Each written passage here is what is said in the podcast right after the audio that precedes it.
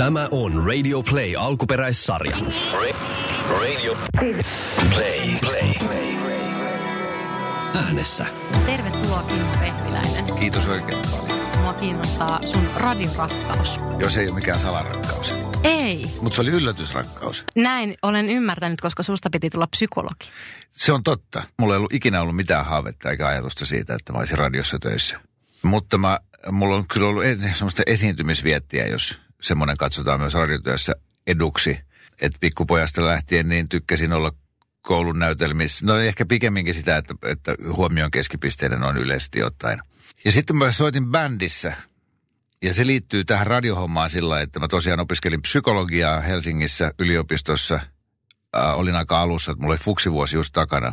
Ja silloinen tyttöystäväni sanoi, että pitäisiköhän sun Kimmo mennä kuule ihan kesätöihin, että kun hän tässä nyt raataa ja, ja rahoittaa niin kuin nämä sunkin opiskelut ja koko tämän elämän, niin mä et, jaa, jaa, no selvä sitten. Ja avasin meidän paikallislehden ja siellä oli sellainen pikkuruinen postimerkin kokoinen sanomalehti-ilmoitus, että haetaan DJtä ja radioteknikkoa.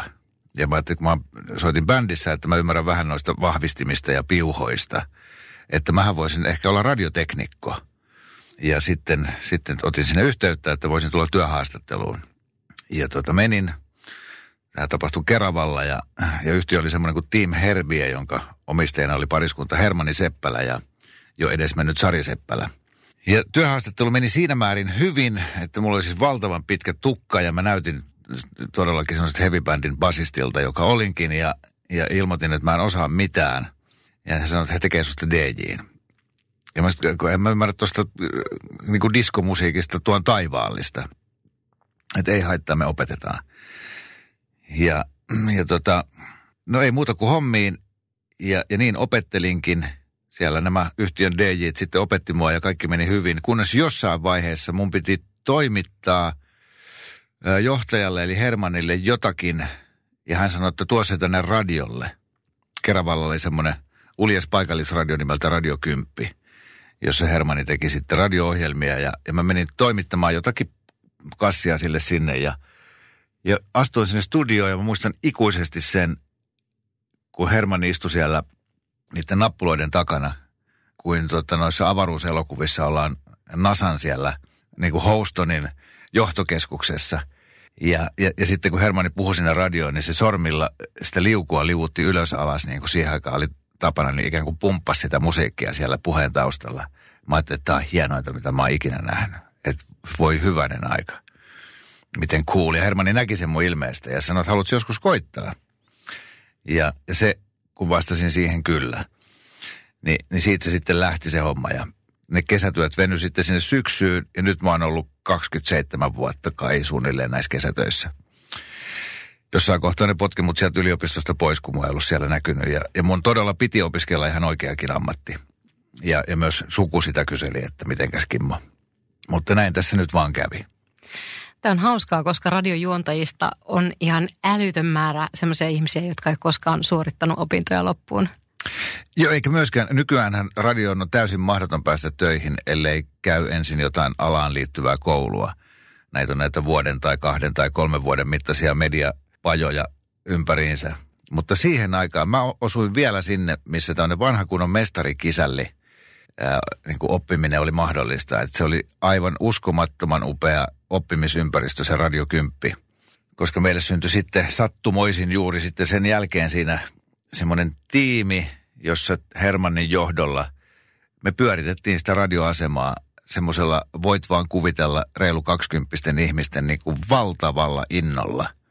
Että jos jostain helsinkiläisen Radio Cityn alkutaipaleesta kerrotaan legendaarisia tarinoita, kuinka Tynkkysen johdolla on tehty sitä ja tätä, niin Vilkaskauppa Keravalle, siellä nimittäin tehtiin, tehtiin suurella tunteella. Radiohistoriaa Joo. tavallaan. Joo, ja sieltä siitä porukasta ö, nousi paljon niin kuin hyvinkin sitten myöhemmin tunnettuja nimiä, että, että se oli kyllä hieno aika. Mm. Ja jos ajatellaan tuota sun taivalta 27 vuotta, ja sehän on ollut aika lailla, eikö se ollut yhtä jaksosta radiossa? Juu, on. Joo, ihan täysin katkeamatonta. Aika kova homma. He on, kovalta se tuntui joskus kymmenen vuotta sitten. Mulla oli semmoinen hetki, vähän niin kuin pidempikin ajanjakso, milloin tuntui tosi leipiintyneeltä ja semmoiselta, että mä oon niin kuin kaikki juttuni kertonut ja tämä, tämä työ ei enää anna mulle mitään.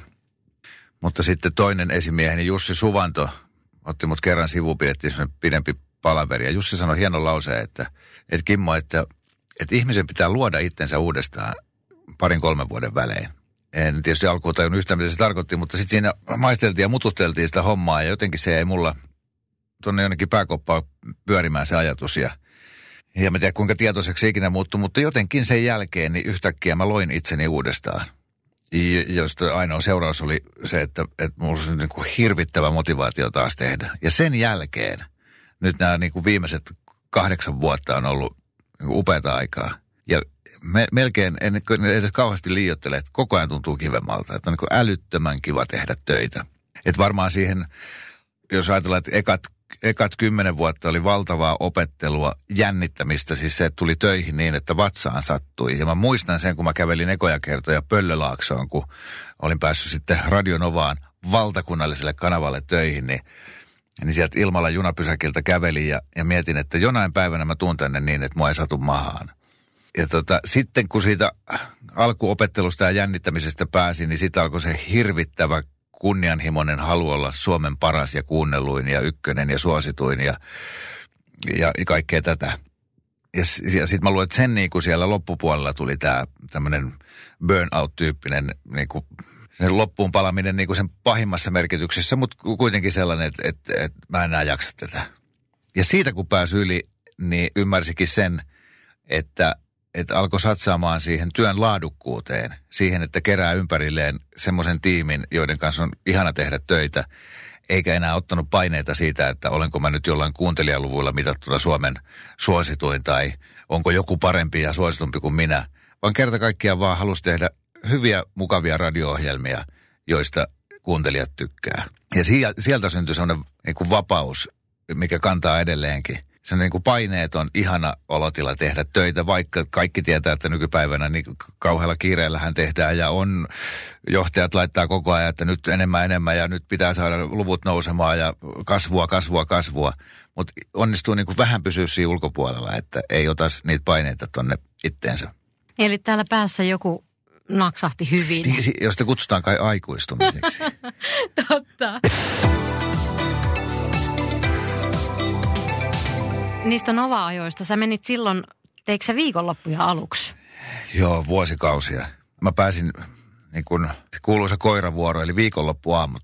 Lauantai ja sunnuntai aamu tarkoitti siis sitä, että mulla ei ollut minkäännäköistä sosiaalista elämää neljään vuoteen. Eli, eli tota, siinä kohtaa, kun muut valmistautu viikonloppuviettoon, niin mä aloin jännittää niin työpäiviä. Ja sitten sunnuntaina mun työviikko oli ohi ja mä menin yksin baariin istumaan – kirjaimellisesti, mutta mä olin niin innoissaan koko jutusta, että ei se edes haitannut mua. Ja Radio Novaan oli palkattu Ilja Jokisesta lähtien suuria tähtiä. Ja, ja mä vaan kulin siellä niin kuin silmät ymmyrkäisenä ja, ja mietin, että miten mä voin olla tässä, tässä seurassa näiden tyyppien kanssa, jotka on tämmöisiä tunnettuja televisiosta tuttuja tähtiä ja muuta. Ja, ja painoin hommia ihan hulluna tarkoitti sitä, että aina jos joku sieltä arkivuorosta eli prime timeista oli vaikka sairaana, niin mä olin aina käsipystyssä, että minä voin tuurata.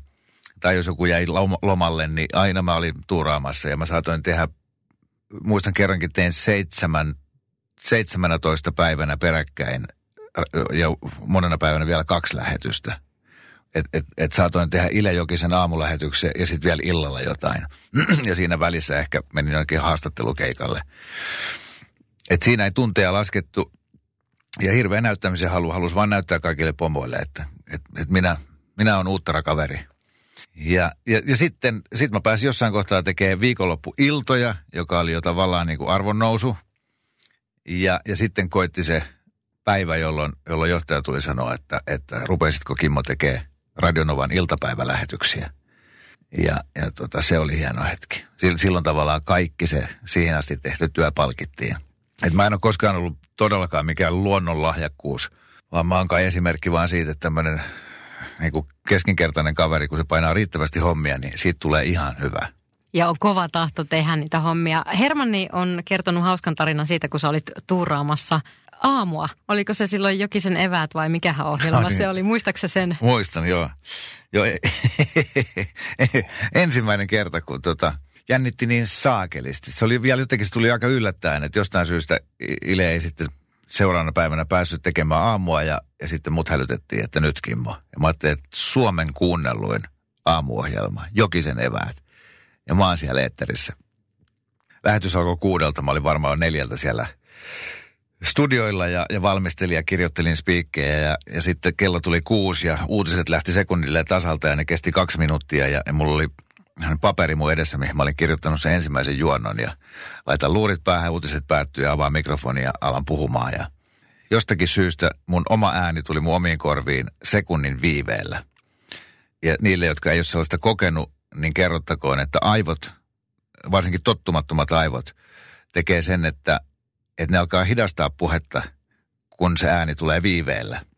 Joten se alkoi sillä että Hyvää huomenta, aurinko paistaa. Ja siellä lasin takana tuottajalta tippui kahvikuppi kädestä ja, ja tuota, purkka pysähtyi suuhun. Ja, ja mä olin niin paniikissa, että mä sivusilmällä katsoin mun tuottajaa Mikael Hestbakkaa. Mutta en ymmärtänyt lopettaa. Painaa siis nappia, että lähtisi edes biisi soimaan. Vaan mä vaan jatkoin sen Juman kautta koko sen spiikin. Hermani kertoi, että se oli istunut kotona ja jännittänyt äh, keittiön pöydän ääressä tätä, tätä til, niin kun, että, Kim, että nyt Kimmo on siellä, että tsemppiä Kimmolle. Ja se on ajatellut, että Herran Jumala, että Kimmolla on nyt jotain vialla, että, että, että sillä on jotain nyt niin kuin, se on sai, sai, niin kuin päässä vikaa. Hypännyt autoa ja lähtenyt ajamaan. No sitten sen speakin jälkeen Mikael tuli sinne studioon ja siellä oli yksi, yksi nappi oli vaan niin kuin väärässä asennossa. Ja se kun korjattiin, niin sitten, sitten kaikki oli hyvin, mutta, mutta se, oli, se, oli, se oli pitkä avausjuonto. Ei ollut kenenkään källi kuitenkaan. En, saat, mä en ole koskaan muuten edes kysynyt tota asiaa. Voihan se olla, että, että märkäkorvalle tehtiin tämmöinen. Mutta ainakin sen perusteella, että minkälaisia tarinoita tästä on kuullut monesta eri paikasta, niin mä luulen, että kaikki oli yhtä kauhuissaan siinä tilanteessa, että olisiko ollut sitten kuitenkaan källi. Ja radio on siitä kyllä siunattu, että se, silloin sitä häpesi aina valtavasti, jos, jos epäonnistui, tekin kuin huonon spiikin ja kaikki meni huonosti, jota tapahtui usein. Niin kuin mokas. Mutta, mutta sitten, sitten kun oli mokannut riittävän monta sataa kertaa, niin tajus sen, että ei ihmiset muista. Sä oot aina niin hyvä kuin se sun viimeisin lähetys. Että et jos tänään oli tosi surkea lähetys, niin tee huomenna hyvä, niin sitten kaikki on hyvin. Joo, tämä on hyvin kiinnostava tämä mokaamisen, niin kun, että miten ihmiset suhtautuu radiossa tähän mokaamiseen, koska jossain kohtaa sä huomaat, että, että mikä oikeasti voi olla se suuri virhe, mitä sä voit siellä tehdä. Onko susta tuntunut koskaan, että nyt kaatuu maailma päälle, että nyt meni niin mönkään? Siis ainoastaan silloin, jos epähuomioissa suututtaa ihmisiä, loukkaa, sanoo pahasti. Ja silloin, jos jostain syystä kun tarkoittaa sitä, niin eihän se hävetä, koska silloin sä oot halunnutkin loukata jotakin ihmistä. Mutta, tai sanoa kärkevästi. Mutta joo, on mulle käynyt monta kertaa niin, että mä oon vahingossa suututtanut jonkun ihmisryhmän. Niin silloin, silloin hävettää. Mutta en mä enää semmoista, että jos, niin kuin, oh, hyvänen aika, mä, mä oon uutisissa kertonut, että, että Tommi Läntinen on voittanut rallimaailmanmestaruuden ja, ja, ja kerran mä haastattelin legendaarista nyrkkeilyselostaja Ilmo Lounasheimoa. Ja siitäkin jännitti mua kauheasti. Mä olin silloin siellä Radio Kympissä töissä. Ja tota, sitten olin siihen kanssa tehnyt sen avausjuonnon ja tein sen. Ja ensimmäinen kysymys selostaja legendalle. Ja, ja hän sanoi, että tota, Kimmo, että ensinnäkin mun nimi on Ilmo, ei Ismo. Ja toiseksi nyrkkeilyerä kestää kolme minuuttia, ei 30 minuuttia. Että haluatko ottaa uudestaan? Niin kuin, siis tällaisia. Totta kai ne silloin hävetti, että onpas mä tyhmä hei, väliäkö sillä? Juuri näin. Ja sitten monesti mennään tilanteisiin aika nopeasti ja sitten siinä saattaa olla yhtä aikaa aika monenlaista juttua meneillään. Joo, ja sitten sanottakoon vielä se, että kyllähän suomalaiset radion kuuntelijat tai minkä tahansa median seuraajat, niin ikään kuin ihmisten mielestään pahinta on asiavirheet. Et se on ihan ok, että sä tiput tuolilta tai, tai joku menee pieleen, kahvit kaatuu ja kaikkea. Mutta asiavirheitä ei kyllä saisi tehdä. Niistä tulee heti palautetta.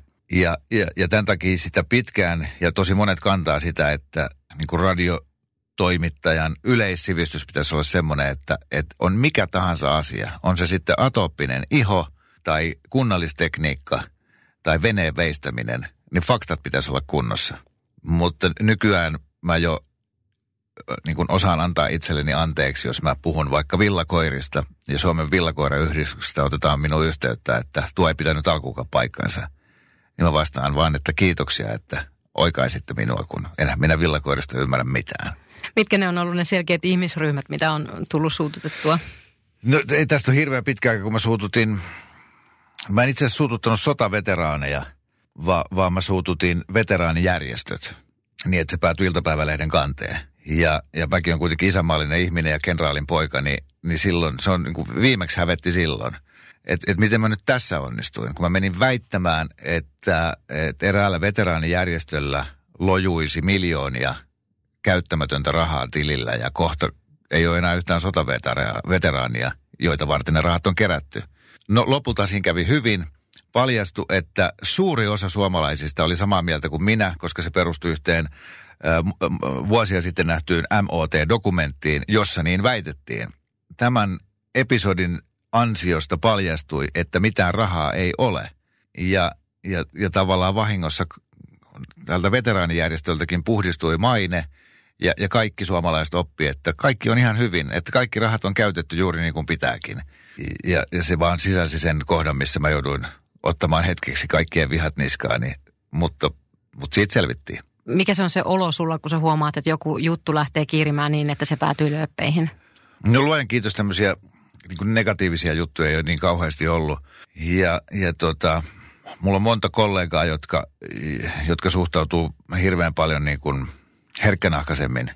Mä, mä jotenkin ehkä poikkeuksellisen hyvin tajun sen, että huomenna kukaan ei enää muista tätä. Et, et niin kauan kun itse pystyy allekirjoittamaan itsensä, niin kyllä nämä aina näistä selvitään. Ja, ja sitten, että jos tekee virheen, niin käsi pystyy ja pyytää anteeksi. Joo, se on muuten aika tärkeä taito sekin. Joo, ettei piiloudu sen ylpeyden taakse, niin se auttaa. Kyllä, ja usein kun seuraavan yön yli nukkuu, niin se maailma näyttää jo vähän erilaiselta, jos aluksi tuntuu, että nyt, nyt alkaa, alkaa tapahtua liikaa, niin sitten tota... Joo, kaikesta selviää. Mm. Ja kyllä, se on just näin. Ja, ja, ja, todella se, että, että mitä ikinä niin kuin lehdessä tai keskustelupalstolla tänään lukee, niin viikon päästä kukaan ei muista sitä. Että ainoastaan sitten, jos joku asia velloo niin kuin pitkään kuukausitolkulla jaksetaan jauhaa jotakin, niin, niin, niin sitten se on eri asia. Mutta mm. harvoin niin on. Nova-ajoilta äh, sulla on aika paljon kokemusta myös yksin juontamisesta. Siis siitä on aikaa, kun on viimeksi tehnyt sitä. Se on kyllä tosi siunattu, että nyt on saanut pitkään tehdä porukalla. Onko kivempää? Joo, on paljon kivempää. En, siis mulla on sellainen olo, että nyt kun mä teen ton Hartliinin Suvin kanssa tehdään sitä Aitoiskelmän aamulähetystä. Mä sanon Suville, että sä et voi koskaan olla sairaana. Että en mä pysty tekemään yksin. En mä osaa. Siitä on niin kauan aikaa, kun mä oon viimeksi tehnyt yksin. Mä tiedän, koska se tuntuu niin hölmöltä puhua yksinään, niin kuin tässäkin me nyt jutellaan. Mutta jos nyt yksin kertoisin näitä juttuja, niin... Mutta silti mäkin olen tehnyt tämän mun työhistorian aikana niin kuin vähintään yhtä paljon yksin kuin jonkun muun kanssa että tota, kai se sieltä sitten taas tulisi. Sehän on ihan oma taiteenlajinsa. Kyllähän kaikki jutella osaa, mutta puhupa yksin. Mm. Ja aika ansioituneesti puhuit nimittäin silloin Nova-aikana, niin se iltapäivähän oli ihan tosi kovissa lukemissa.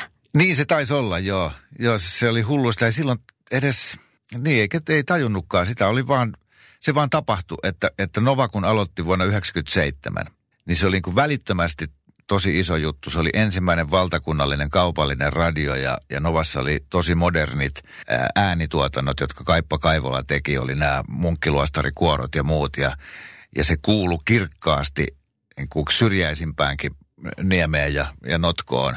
Ja, ja siitä tuli valtavan suosittu kanava ja, ja sitten just kun mä pääsin tekemään niitä iltapäivälähetyksiä joskus 2000-luvun alussa, niin, niin, niin se jotenkin lähti ihan lapasesta että et meillä saattoi olla siis 700 000 kuuntelijaa yhdessä lähetyksessä, joka on ihan järjetön määrä. Ja, ja silloin muistan, että viikkopalavereissa aina johtajat niitä hehkutti, että, että näin. Ja sitä oli vaan, että okei, joo, että tosi siistiä. Hyvin menee. Hyvin menee, hyvä meininki. Saaks lähteä?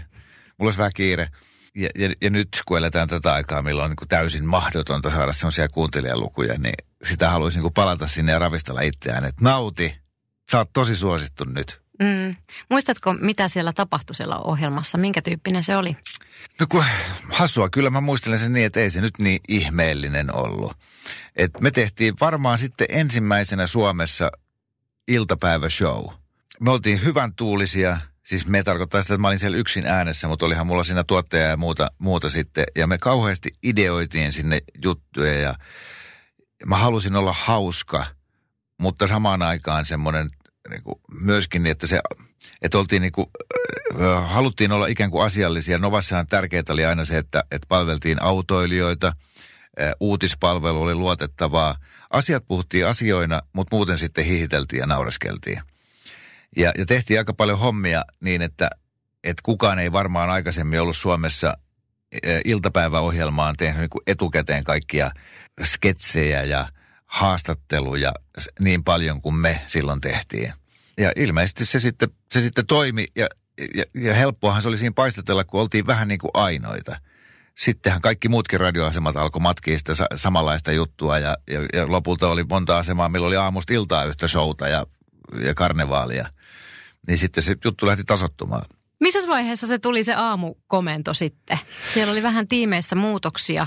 Joo, sitä mä en tiedä, mitä kabineteissa on tapahtunut edelleenkään, että jossain vaiheessa sitten muutaman vuoden jälkeen, niin, niin pomo tuli sanomaan, että mitäs oisit Kimmo mieltä, jos, jos vaihdettaisiin niin, että Ile alkaisi tekemään iltapäivää, sä alkaisi tekemään aamua ja, ja, ja sitten totta kai siinä oli muitakin ihmisiä, että, että vaihdetaan. Ja toi, mähän oli, että no ilman muuta, tämähän on niin kuin parasta mitä ikinä, koska se aamushown tekeminen, se on se the-juttu, se on se paalupaikka. Ja, ja vieläpä Ile Jokisen jäljiltä tekemään Radionovan aamua, niin, niin onhan se ollut varmasti se niin kuin mun uran se huippuhetki.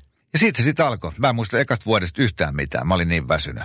Että me herättiin siis puoli neljä aamuyöstä ja, ja tultiin tosi ajoissa töihin kau, niin kuin, tosi kunnianhimoisesti valmistelee. Ja ei sitä, e, e, niin kuin, ehkä se, sillä, sillä ei tuntenut siinä, koska oli niin adrenaliineissa joka aamu, kymmeniä aamuja, että teki vaan. Mutta nyt jälkeenpäin ajatellen, niin mä en, niin kuin, mä en ole varmaan antanut mun perheelle yhtään mitään siihen aikaan. Et mä oon ollut ihan, ihan raato. Minkä ikäinen sä olit silloin? Ehkä mä oon ollut joku 32-vuotias.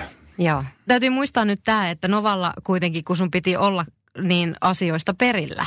Niin kyllähän siihen aamuunkin piti nähdä jo vaivaa. Ennen kuin sä menit ja aukasit sen mikrofonin, niin piti olla jo aika mm, hyvin perillä siitä, että missä mennään valtakunnassa. Nimenomaan. Ja sitä halusikin olla. Mulla oli aina tosi epävarma olo, jos lähetys alkoi niin, että mä en ollut ehtinyt käydä kaikkia mahdollisia uutiskanavia läpi. Että mä jotenkin huoletti se, että jos on joku iso uutinen ja mä oon missannut sen ja mä en puhu siitä ollenkaan sen aamun aikana ja sitten kuuntelijat miettii, että, että mitä toi hölisee tuolla eikö se tiedä, että. Mutta tota, kyllä senkin homman kanssa rentoutui ja sitten kun se Novan aamussakin se tiimi vaihtui ää, aika nopeastikin siinä. Minna Ottavainen tuli tekemään ää, Sari Seppälän jälkeen mun kanssa sitä aamua. Ja sitten Jupe Tuomola tuli käsikirjoittajaksi. Ja, ja Ninja Huhtamäki, joka oli meidän tuottaja, ää, ensimmäisenä Suomessa oivalsi sen, että myös radio voidaan palkata käsikirjoittaja. Amerikassahan niitä on liuta. Niin, niin se, se oli niin kuin iso juttu. Se, se räjäytti sen potin, että sitten, sitten Novan aamu oli, oli Suomen ykkönen ja, ja, ja, ja valtakunnan isoin show Jupe Tuomolan aivan, siis Väinö Linnan sukulainen. Ja sen kyllä huomaa. Että se oli käsittämätön se meidän työtahti, että kun lähetys alkoi, niin biisi kestää kolme ja puoli minuuttia. Niin Jupe kirjoitti meille aina spiikin sen biisin aikana. Ja sitten se vaan niin kuin, puff, otti sen liuskan ja toisen meille ja ja me vedettiin. Miltä se tuntui? ottaa toisen teksti siihen nenän eteen? No, Jupe osasi kirjoittaa. Me, meillä synkkäs Jupen kanssa heti. Me ei tunnettu toisemme entuudestaan, mutta meistä tuli niin muutamassa kuukaudessa niin best friends forever. Semmoinen tota, majakka ja perävaunu. Ja, ja tota, et Jupe osasi kirjoittaa suoraan mun suuhun. Ja, ja sitten mä myös opin lukea sitä Jupen tekstiä niin, että mä salaman nopeasti pystyin sen muokkaamaan sitten vielä tarvittaisiin lisää omaan suuhuni. En mä väitä, että se on kaikkein ihanteellisin tilanne tehdä niin, että koko ajan lukisi jonkun toisen tekstiä. En mä ehkä enää haluaiskaan tehdä niin. Mutta silloin se toimi. Ja sen lisäksi niin me ideoitiin hirvittävän määrä, että silloin me vasta tehtiinkin kaikkia älyttömiä sketsejä, tehtiin videoita, milloin mut vietiin painimaan Mika Ilmeinin kanssa, siis tämän studion kokoisen vapauttelijan kanssa ja mä heräsin seuraavana yltäpäältä mustelmilta enkä päässyt sängystä ylös, mutta silti oli tosi hauskaa ja, ja milloin näyteltiin kauniiden ja rohkeiden Ron Mossin kanssa. Jupe esitti bro- Brokea, Ron Moss esitti Ridgeä ja mä olin joku kilpakosia. Ja, ja sitten kaksi viikkoa myöhemmin tuli Yhdysvalloista postikortti Ron Mossilta, missä luki vaan, että Kimmo, get some sleep. oli ilmeisesti niin väsyneet jutut ja muutenkin väsynyt kaveri. Mutta hauskaa oli. Meillä oli kaiken maailman niin kuin omasta mielestä hauskoja vitsejä, mitä me tuotettiin sinne niin kuin joka aamu. että, että silloin se Novan Suomen uutisradion asiallisuus oli kyllä hyvin niin kuin pienessä, pienessä roolissa. Mutta kyllä siitäkin ihmiset tykkäsi. No onhan tuo nyt aika Amerikkaa. Niin, se oli, joo, se oli vähän sitä Amerikan, Amerikan meininkiä, kyllä. Miten nykyään, kuinka valmistautuneena sä menet studioon? Edelleen ei se ole hävinnyt mihinkään, että toisin kuin jotkut kollegat, jotka tulee niin kuin minuuttia ennen kuin lähetys alkaa, ikään kuin semmoisella filosofialla, että, että tullaan niin kuin tabula rasa, tyhjä taulu siihen ja, ja näin.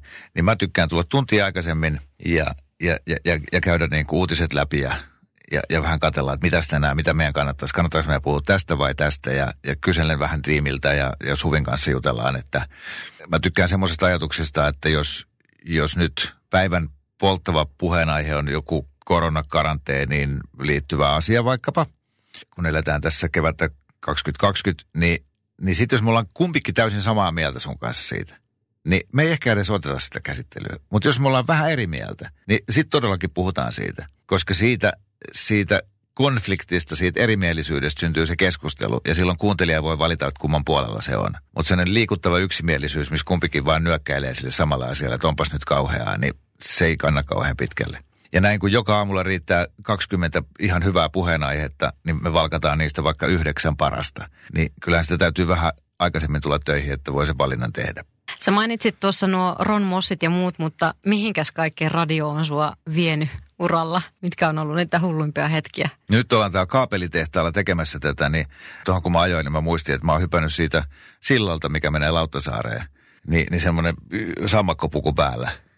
Joku älytön juttu sekin oli. Äh, Kerran mä olin kuusi päivää sairaalassa radiojutun takia, kun mun silloiset kollegat Anna Perho ja Jarkko Valtee järjesti mulle yllätyksenä sen, että mut vietiin sidesilmillä äh, amerikkalaisen jalkapallojoukkueen treeneihin. Ja kato mua, hänen laiha poika ja sitten ne saakelin sarvikuonot siellä, niin, niin sitten se oli viimeinen taklaus, kun mä jäin niiden väliin ja putosin siihen. Reippaasti nousin siitä ylös, kiittelin kaikkia, riisuin varusteet, mutta sitten kun lähtiin sieltä autolla ajaa takaisin toimitukseen päin, niin sitten alkoi happi loppua ja, ja siitä suoraan Hartmanniin ja, ja mulla oli siis kylkiluu lävistänyt tota keuhkon ja, ja kuusi kylkiluuta poikki ja, ja sitten mä olin kuusi päivää sairaalassa. Tämmöisiä.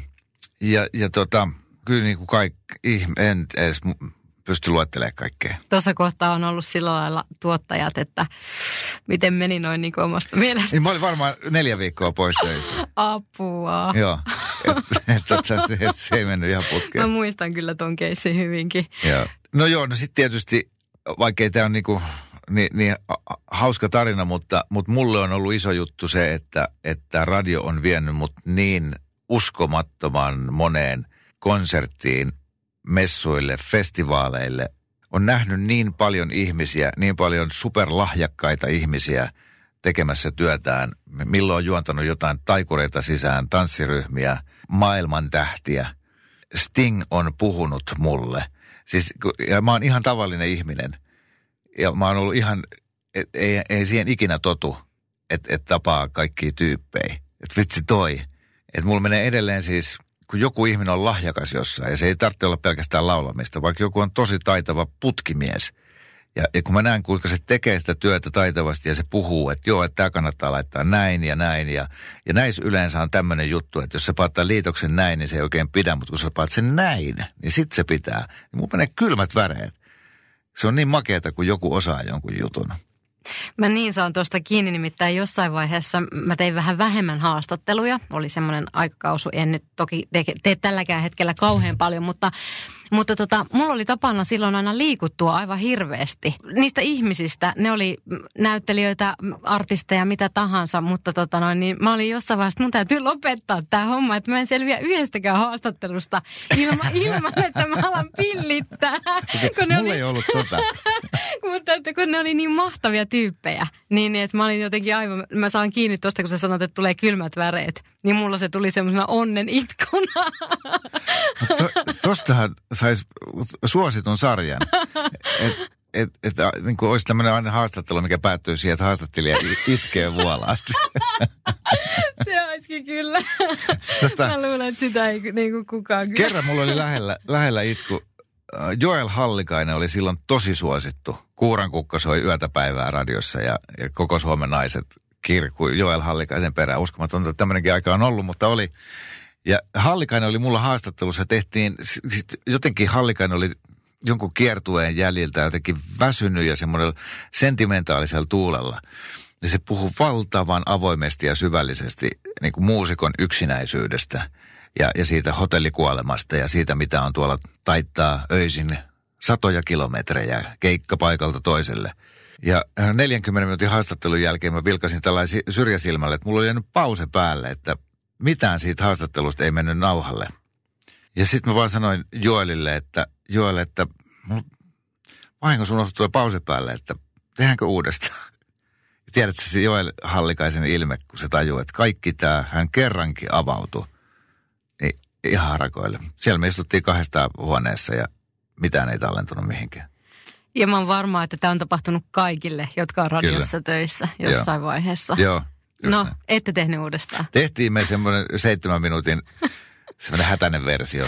Joo. Että tota, pomolta ei tullut huutia, mutta... Ei ikinä toisella kertaa tule parempaa, mutta tota, Joo. harvoin käy toisinpäin. Sitten se oli hirveä hetki silloin, tästä ei kauhean monta vuotta aikaa, kun Pertti Kurikan nimipäivät oli öö, lähdössä just Euroviisuihin. Ja, ja tota, mä ajoin juuri radiossa livenä ulos yhtyeen laulusolistin pitkää haastattelua, missä hän kertoi sitä, että kuinka häntä on, on kehitysvammaisena kiusattu koulussa. No samaan aikaan sinne studioon tulee työharjoittelijoita, tämmöisiä tettiläisiä, niin kuin, mitä ne on, 15-vuotiaita. Ja niin kuin tutustumaan, että minkälainen on radiostudio. Ja mulla sattuu olla semmoinen, semmoinen äänipakki, missä oli vessanpöntön vetämisen ja erilaisten pierujen ääniä. Ja, ja mä sitten ajattelin, että niitä teini-ikäisiä lapsia niin kuin viihdyttää se, että mä näytin, että tämmöistä tämä radiostudiossa on ja täällä on näitä ja tuosta saa musat kovemmalle ja sitten täällä on tämmöisiä hassuja ääniä. Ja soittelin niitä siellä studiossa ja kaikki nauro kauheasti, mutta mulla oli yksi nappi väärin, niin että ne kaikki meni suoraan sinne lähetykseen samaan aikaan. Ja sitten kun jälkeenpäin, tai ihmeteltiin, kun muhun otettiin niin kuin 50 eri paikasta yhteyttä niin kuin aivan raivoissaan, että kuinka mä kehtaan loukata. Toinen kertoo koulukiusaamisesta, niin sieltä tulee niin kuin vessan vetämisen ääniä ja että tota, et ne oli kaikki mennyt sinne lähetykseen ja vielä just semmoiseen pahaan kohtaan. Mutta sitten mä vaan kirjoittelin sähköpostilla anteeksi pyyntöjä joka paikkaan ja niin. siitäkin selvittiin. Et radiossa ottanut asian kantaa enempää? Otin kyllä seuraavana päivänä. Jo aina nämä on purettu kaikki. Joo. Silloin kun mä erosin kirkosta radion suorassa lähetyksessä, siitä tuli siis satoja satoja palautteita ja tappouhkauksia ja ihan kaikkea mahdollista. Ja, ja siitäkin tehtiin kuin iso juttu, että se jatkettiin monena päivänä ja, ja, ja siellä kävi niin kuin pastorit puhumassa mua aamulähetyksessä ympäri takaisin kirkkoon ja käytiin tämmöisiä pitkiä väittelyitä siitä, että onko Jumala olemassa vai ei ja mikä on niin kuin Jumalan merkitys ja kuka on Jeesus. Ja, ja se oli uskomaton aikaa. Oliko se Aalto silloin? Vai? Oli. Joo, joo, niin justiinsa.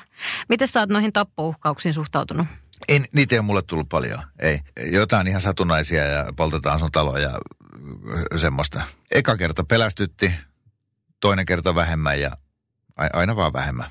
Luojan kiitos harvoinpa nämä ihmiset, jotka kiukkupäissään jotain tuollaista sanoo, niin musta se enemmän kuvaa sitä, että se, se, se ihminen yrittää vaan keksiä pahimman mahdollisen lauseen, että se saisi välitettyä sille vastaanottajalle, että näin paljon mua kiukuttaa tämä. Mm. Ja se on valitettavaa, että, että se tosi usein tuntuu purkautuvan sellaisena, että toivoisin sinun kuolevan. Että ihmiset kauheasti kyllä toivoo toistensa kuolemaa. Onko fanit tullut ovelle asti? Kotiovelle? Ei, ei. Ei, ei, kyllä Suomi on se, semmoinen, ja minä nyt olen vaan tämmöinen. Ei, kysy, kysyt joltain Tsiikiltä tai Antti Tuiskulta tuommoisia. Ihan rauhassa saan olla. No mutta niitä faneja löytyy kuitenkin ja kirjeitä tulee sillä lailla nättejä kirjeitä, eikö vaan? No he, kirjeitä tulee kyllä tosi vähän nykyään, koska elämme tätä digitaalisen maailman aikaa, mutta, mutta aina silloin kun semmoinen tulee, niin edelleen se tuntuu poikkeuksellisen kivalta, että joku on nähnyt sellaisenkin vaivan. Ja sitten jos kaupassa pysäytetään ja pyydetään selfietä, niin aina se on ikään kuin, se on palautetyöstä. Kuka vaan tekee mitä tahansa työtä, niin tämä meidän duun, esiintyvien ihmisten duuni on siitä mahtavaa, että sä saat lähes päivittäin hyvää palautetta sun työstä.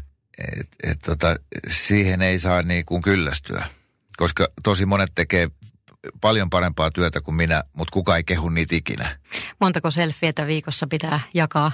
Se riippuu ihan missä on. Jos mä pyörin vain tuolla kotikulmilla, niin yksi. Mutta sitten jos me, menee jonnekin, missä on paljon ihmisiä koolla, mihin tahansa festareille tai markkinoille, niin, niin sitten niitä voi olla vaikka kymmeniäkin. Mikä palaute on sykähdyttänyt sinua kaikkein eniten? No semmoiset palautteet, missä, missä ihminen kertoo, että, että mulla on ollut oikeasti merkitystä sen ihmisen jaksamisessa. Ja, ja, ja niitä on muutamia semmoisia tapauksia mahtunut, että joku ihminen on ollut syystä tai toisesta avioeron tai minkä tahansa masennuksen jäljiltä aivan loppu. Ja, ja lukittuneena neljän seinän sisään ja seuranaan vain radio. Ja sitten saa elämän langasta uudestaan kiinni. Siinä sysipimeässä löytää sen, sen niin kuin syyn ja toiveikkuuden jonkun semmoisen ansiosta, että se on monta päivää, monta viikkoa kuunnellut mua ja, ja kokenut, että, että hei, että kun toi on tuolla noin positiivinen, niin kyllä, kyllä tämä tästä. Ja sitten se kertoo sen mulle. Niin se on ihan mieletöntä. Ei, ei tarvitsisi kuin yksi semmoinen tarina. Sä muuten liikutut taas, kohta sä. Lähellä ollaan. tota, joo, niin se, se, sellaisethan on ihan, ihan mielettömiä.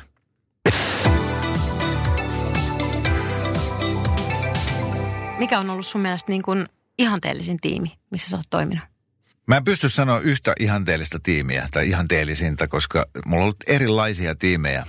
Ja tämä ei ole nyt, mä en, ei mikään diplomaattinen vastaus, mutta tämä on totta. Anna Perhon kanssa oli tosi haastavaa tehdä.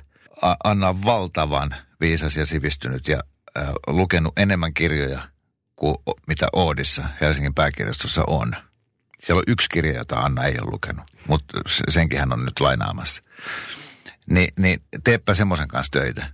Siinä saa olla koko ajan niin kuin aistit ihan terävimmillään, kun itse tavaa jotain sarjakuvia. Ja, mutta mahtavaa aikaa. Ja, ja, ja ed- edelleen ihmiset tulee sanomaan, että vitsi kun te teitte perhon kanssa. No, no sitten on taas ollut semmoisia tiimejä, kenen kanssa on ollut vaan aivan järjettömän hauskaa. Että siinä ei ole niinkään ää, panostettu niin yhteiskunnallisiin epäkohtiin tai tasa-arvon tilaan Suomen maassa – vaan ihan vaan siihen, että, että nauraa rätkätetään. Minna Kuukka, Minna Ottavainen, Suvi Hartliin nyt. Sitten taas Hanna Kinnunen, Jarkko Valtee, Jari Sohvis Peltola, joiden kanssa tein Radioaallon dynastia-nimistä ohjelmaa. Niin se oli taas valtavan niin kuin tunteikasta aikaa. Meillä oli tosi syviä, hyviä keskusteluja. Me naurettiin paljon, mutta se, se ehkä eroaa noista kaikista muista, että siellä oltiin niin kuin, siellä itkettiin – ja, ja, ja siellä, tota, siellä jotenkin oltiin niin kuin ihmisinä ihan vereslihalla ja auki. Niin kuin sen tyyppisiä keskusteluja. Silloin tapahtui just nämä kirkosta eroamiset ja, ja, ja kaikkea semmoista isoja tunteita. Niin laitapa noin nyt sitten paremmuusjärjestykseen. Mm. Mistä sä saat kaikkein suurimmat kiksit radion tekemisessä? Se on se hetki, kun sulkee mikrofonin spiikin jälkeen ja kaikki siinä spiikissä meni nappiin. Se lähti hyvin – se juttu, mitä kerrottiin, on se sitten itkettävä tai naurattava tai hauska tai surullinen, niin se meni just niin kuin sen piti mennä. Ja vielä niin, että, että kun ei me käsikirjoiteta, mitään ei suunnitella, että nyt mä sanon näin, sitten sä sanot näin, sitten sano se noin ja reagoi se noin. Vaan se vaan tapahtuu, ja kun siinä tapahtuu vielä joku, mikä tapahtuu isommin kuin oli ku, villeimmissä kuvitelmissakaan kuvitellut, että se voi mennä, ja sitten juuri oikealla hetkellä lopettaa sen spiikin ja sieltä lähtee täydellinen biisi soimaan. Ja sen niin kuin aistii, että se ihminen siellä radion äärellä on, on, on ihan tiloissa. Se on ihan niin kuin kananlihalla sillä, että mitä noi just teki tuolla. Niin se, se fiilis, ne on ne kiksit. Se, mitä te sanotte, menee sinne radioon asti, niin sä voit niin kuin tuntea sen siellä toisessa päässä. Joo, joo, joo, silloin on energioita ilmassa. Se on ihan mahtavaa. Ja no. sitten ihan semmoinen aina se, että kun äh, miksaa täydellisesti. Eli, eli sä oot juuri oikea, oikeanlaisella tunnelatauksella. Esimerkiksi on ollut kiivasta keskustelua, mutta sä näet, että sulla on tulossa sieltä äh, äh, tota, Forever Young, joku slovari, niin sä saat sen, sen ikään kuin taitettua sen hektisen moodin, rauhoitettua täydellisesti siihen biisiin. Ja sitten se niin kuin soljahtaa sinne ja laulaja lähtee laulamaan sitä Niin, niin nämä on tämmöisiä teknisiä juttuja, mutta niistäkin radiojuontaja saa aina kiksit. Ja sitten tulee se palaute, miksi te puhutte kappaleiden päälle? Ju- Just näin, kyllä. Ei haittaa. Mikä oli sun ensimmäinen ajatus, kun sä kuulit aitoiskelmästä? Tähänkö on tultu? Että nyt ne sitten taluttelee minua eläkkeelle. Se oli mun eka ajatus. Ihan semmoinen, niin kuin, että aha, että nytkö sitten? Ei kysellä enää luuppiin, eikä nuorisokanavalle. Joo, siinä sai pomo hetken aikaa vakuutella mulle, että että on juuri nyt oikea siirto. Ja sitten kun mä olin sitä päivän pari siinä mutustellut, niin kyllä mä sitten itsekin tajusin, että mä oon 48-vuotias kaveri ja mä tykkään iskelmämusasta.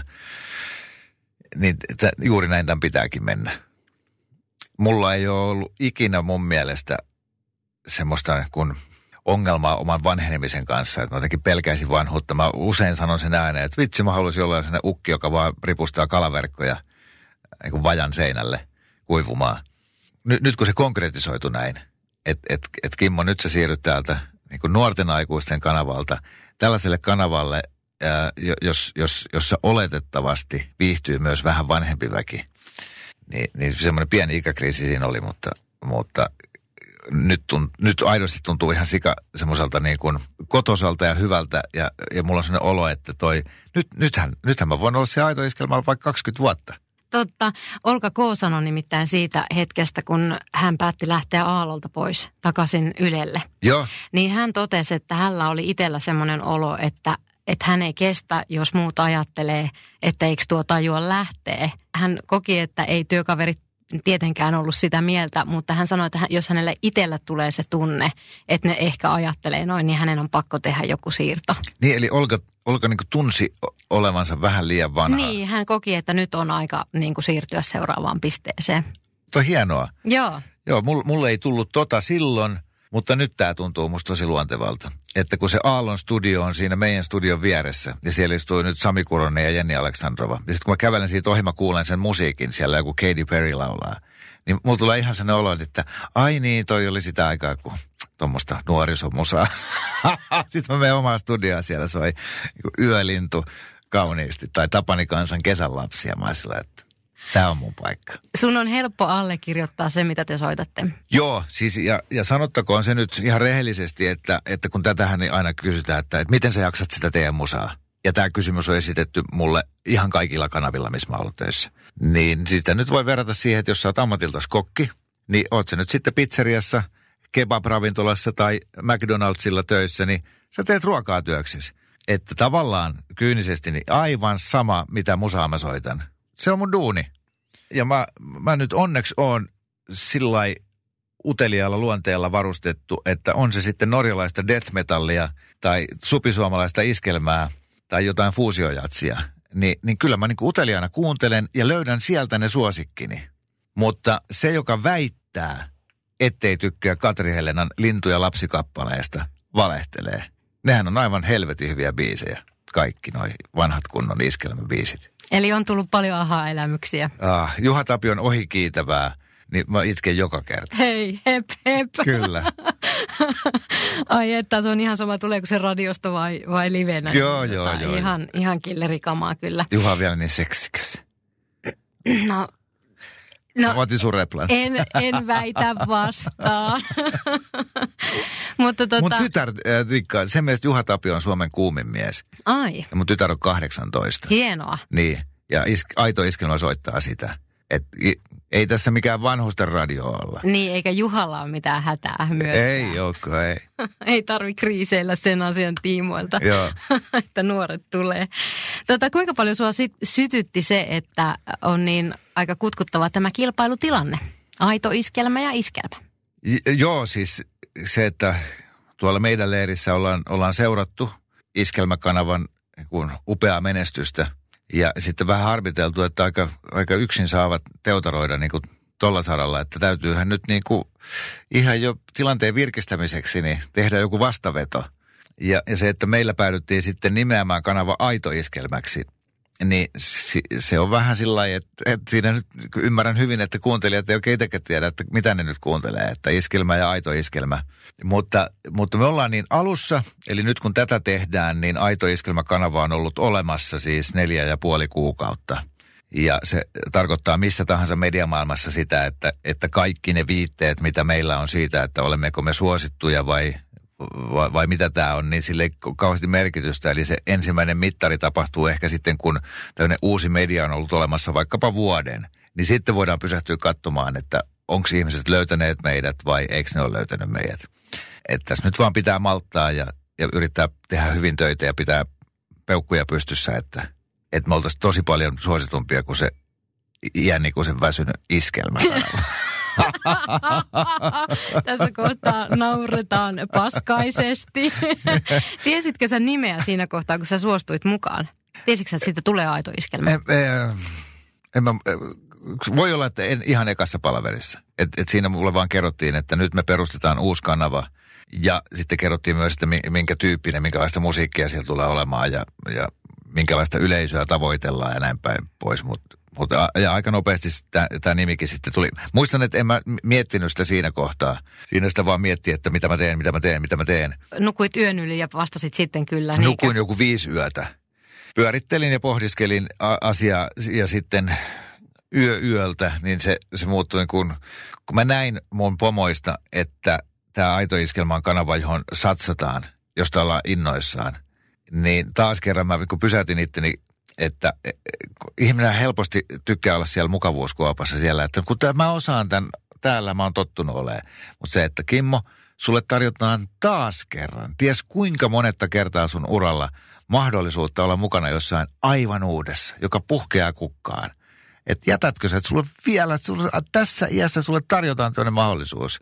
Niin ei siinä tarvinnut sen jälkeen enää enää miettiä. Mä olin mukana silloin, kun Radio Nova perustettiin. Mä olin mukana silloin, kun Radio Aalto lanseerattiin äh, näiden alkuvuosien jälkeen täysin uudestaan uudella tiimillä. Ne on ollut joka kerta mielettömiä juttuja saada olla mukana tekemässä jotain uutta. Niin, tämä on tämä, että onko ihminen lähtökohtaisesti, ajatteleeko uhkana vai mahdollisuutena.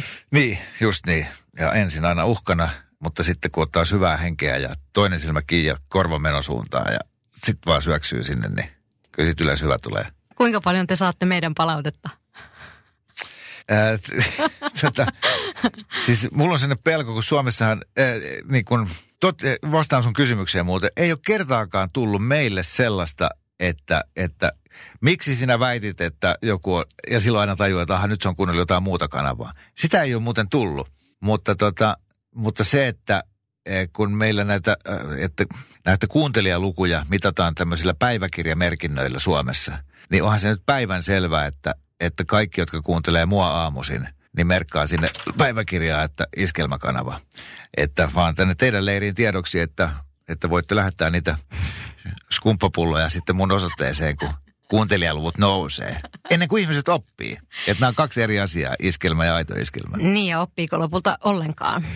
Joo, siis vieläkin ihmiset tulee niin kun kyselee, että miten mulla siellä Radionovassa menee. Mä nyt äh, lähdin Radionovasta pois yhdeksän vuotta sitten, niin ihmiset ei ole vieläkään oppinut sitä. Mm-hmm. Eikä tarviikaan. Ei ihmiset kuulu tietää, että missä mä oon. Mutta että toi kertoo vaan siitä, kuinka, kuinka sitkeessä elää ne asiat, mihin on totuttu. On. Toiset ihmiset tietää tasan tarkkaan, missä mennään. Joo. Ja toisilla kestää niin kuin valtava aika. Joo. Kysyn tässä välissä ennen kuin mä unohdan, että mitä se Sting sanoi sulle. Se katsoi mua syvälle silmiin. Se oli menossa just lavalle Porjatseissa. Ja, ja, ja, tuota, ja sanoi Mä en vastannut sille mitään. Tämä oli silti ö, muisto, joka tallentui ikuisesti. Hei Sting! Joo. Se oli isoin hetki ikinä. Joo, hän katsoi sinua. Hän katsoi ja se puhui mulle salaista kieltä, haltijakieltä.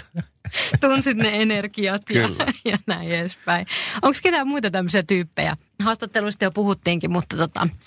Paul McCartney on, äh, oli ihan millin päässä, että se ei lyönyt mulle luuria korvaa. Mä sain ainoana toimittajana Suomessa tilaisuuden haastatella Paul McCartneya puhelimessa, kun hän istui limusiinissa matkalla lentokentältä hotellille, kun oli Olympiastadionilla keikka.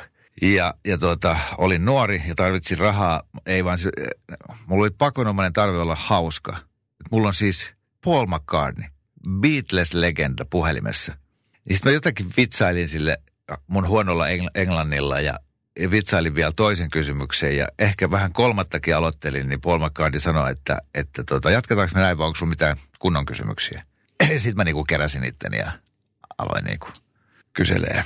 Sitten muistan, kun haastattelin Juise Leskistä, se oli mulle iso hetki, koska mä jotenkin, se oli niin kuin suurista suurin sanottaja ja Suomen suurimmat aivot Linnanmäellä. Ja, ja tota, Ju, Juise jotenkin niin kuin oli niin kuin kiireinen ja kaikkea, mutta se jotenkin pysähtyi siihen ja, ja tykkäsi jutella mun kanssa. Mä olin, mä olin nuori toimittaja ja se varmaan ajatteli, että no annetaan oikein kunnon haastattelu kaverille. Siinä oli se hemmetti se viiking, ja tota, Linnanmäen se viikinkilaiva siinä takana.